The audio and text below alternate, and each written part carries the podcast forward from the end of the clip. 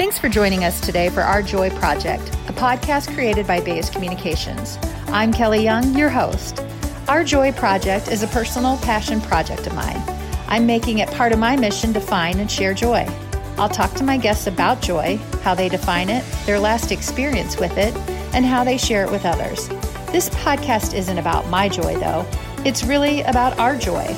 During times when things around us feel so dark and there's a lot of negative energy around us, I believe we can still spark joy.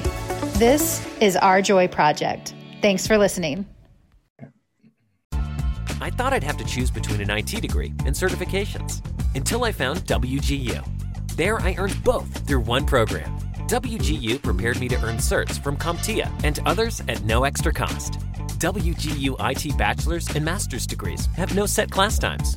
Rather, students progress at their pace, completing as many courses as they can each 6-month term. I graduated faster, and you could too. Learn more at wgu.edu. Howey Politics and State Affairs Pro offer insider election coverage, polling, and analysis in Indiana. Our nonpartisan news and legislative tools create a winning combination Pro subscribers can't live without. For all the resources you need this election season and beyond, visit pro.stateaffairs.com/IN. That's pro.stateaffairs.com/IN.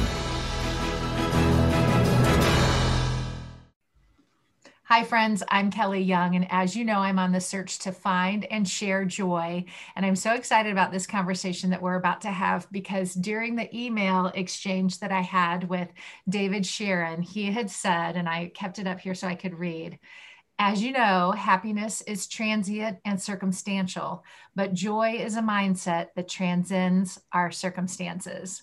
Wow. I'm like, all right, we're getting him on the program. So I'm so glad to have David Sharon on this show. I'm going to let you introduce yourself and then we'll talk joy.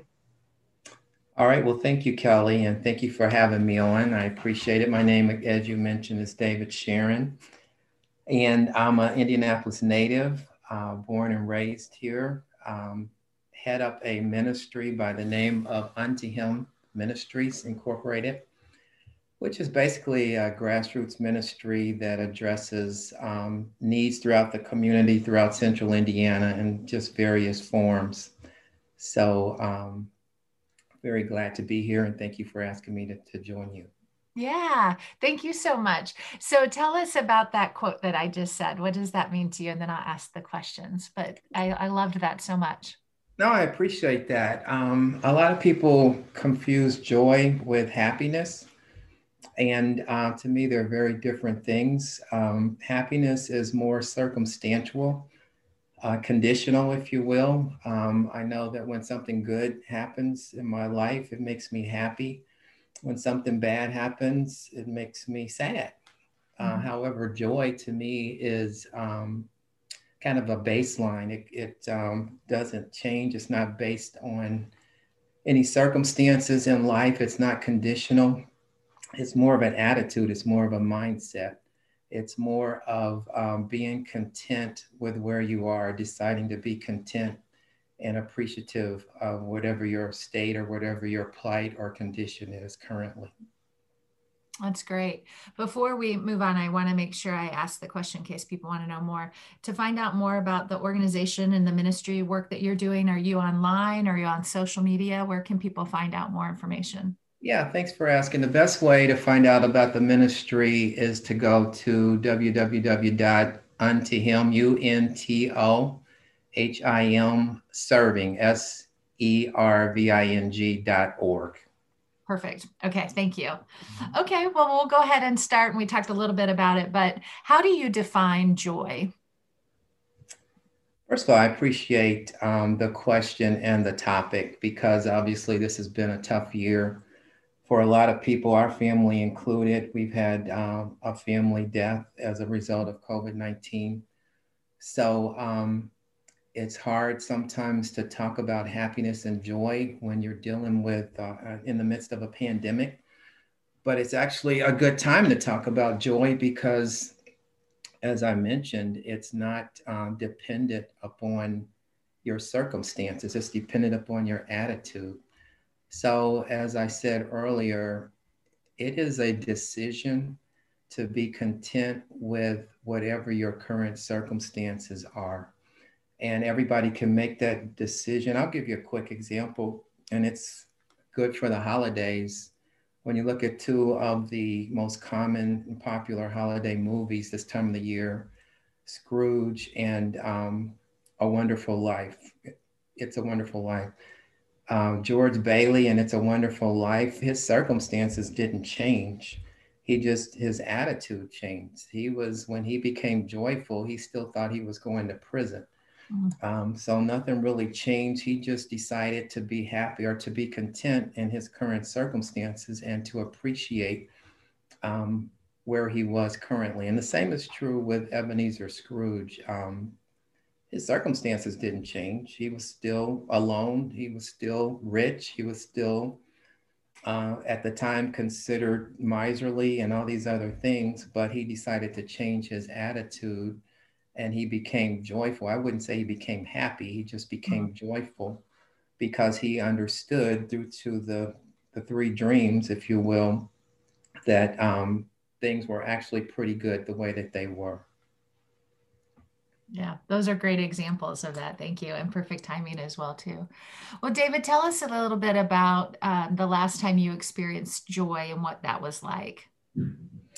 You know, it's going to sound a little cheesy, so I apologize ahead of time for that. But I actually experience joy daily. Now, let me clarify that. I have bad days and I have down days. I even have days where I feel depressed.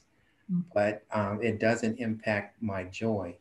So to answer your question directly, I feel joy. It's almost like love. When you love someone, you can be upset with them, you can be mad at them, you could be angry with them, but you don't stop loving them. So, and that love is daily. The same is true for joy. Like I said, it's not conditional. It doesn't depend on circumstances. So it's daily. Now, there are times I feel more joy than others. I'll give you a quick example. Our ministry just did a Thanksgiving program where we were able to deliver over roughly 450 dinners to people in need. Oh, that's awesome. Yeah, thank you. That made me, it wasn't just what we were able to do through the grace of God, but it was the 55 or so volunteers that sacrifice part of their Thanksgiving day to work and to help others. There's just something about that, again, that makes you feel particularly joyful during this time of the year, especially, again, considering all we've been through so far in 2020. Yeah. Yeah.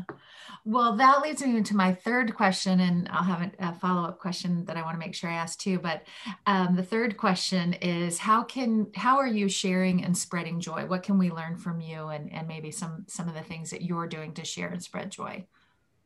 So again, I'm a distinguish joy from happiness, because I like to think that we are able to spread some happiness by some of the things our ministry is able to do for other people.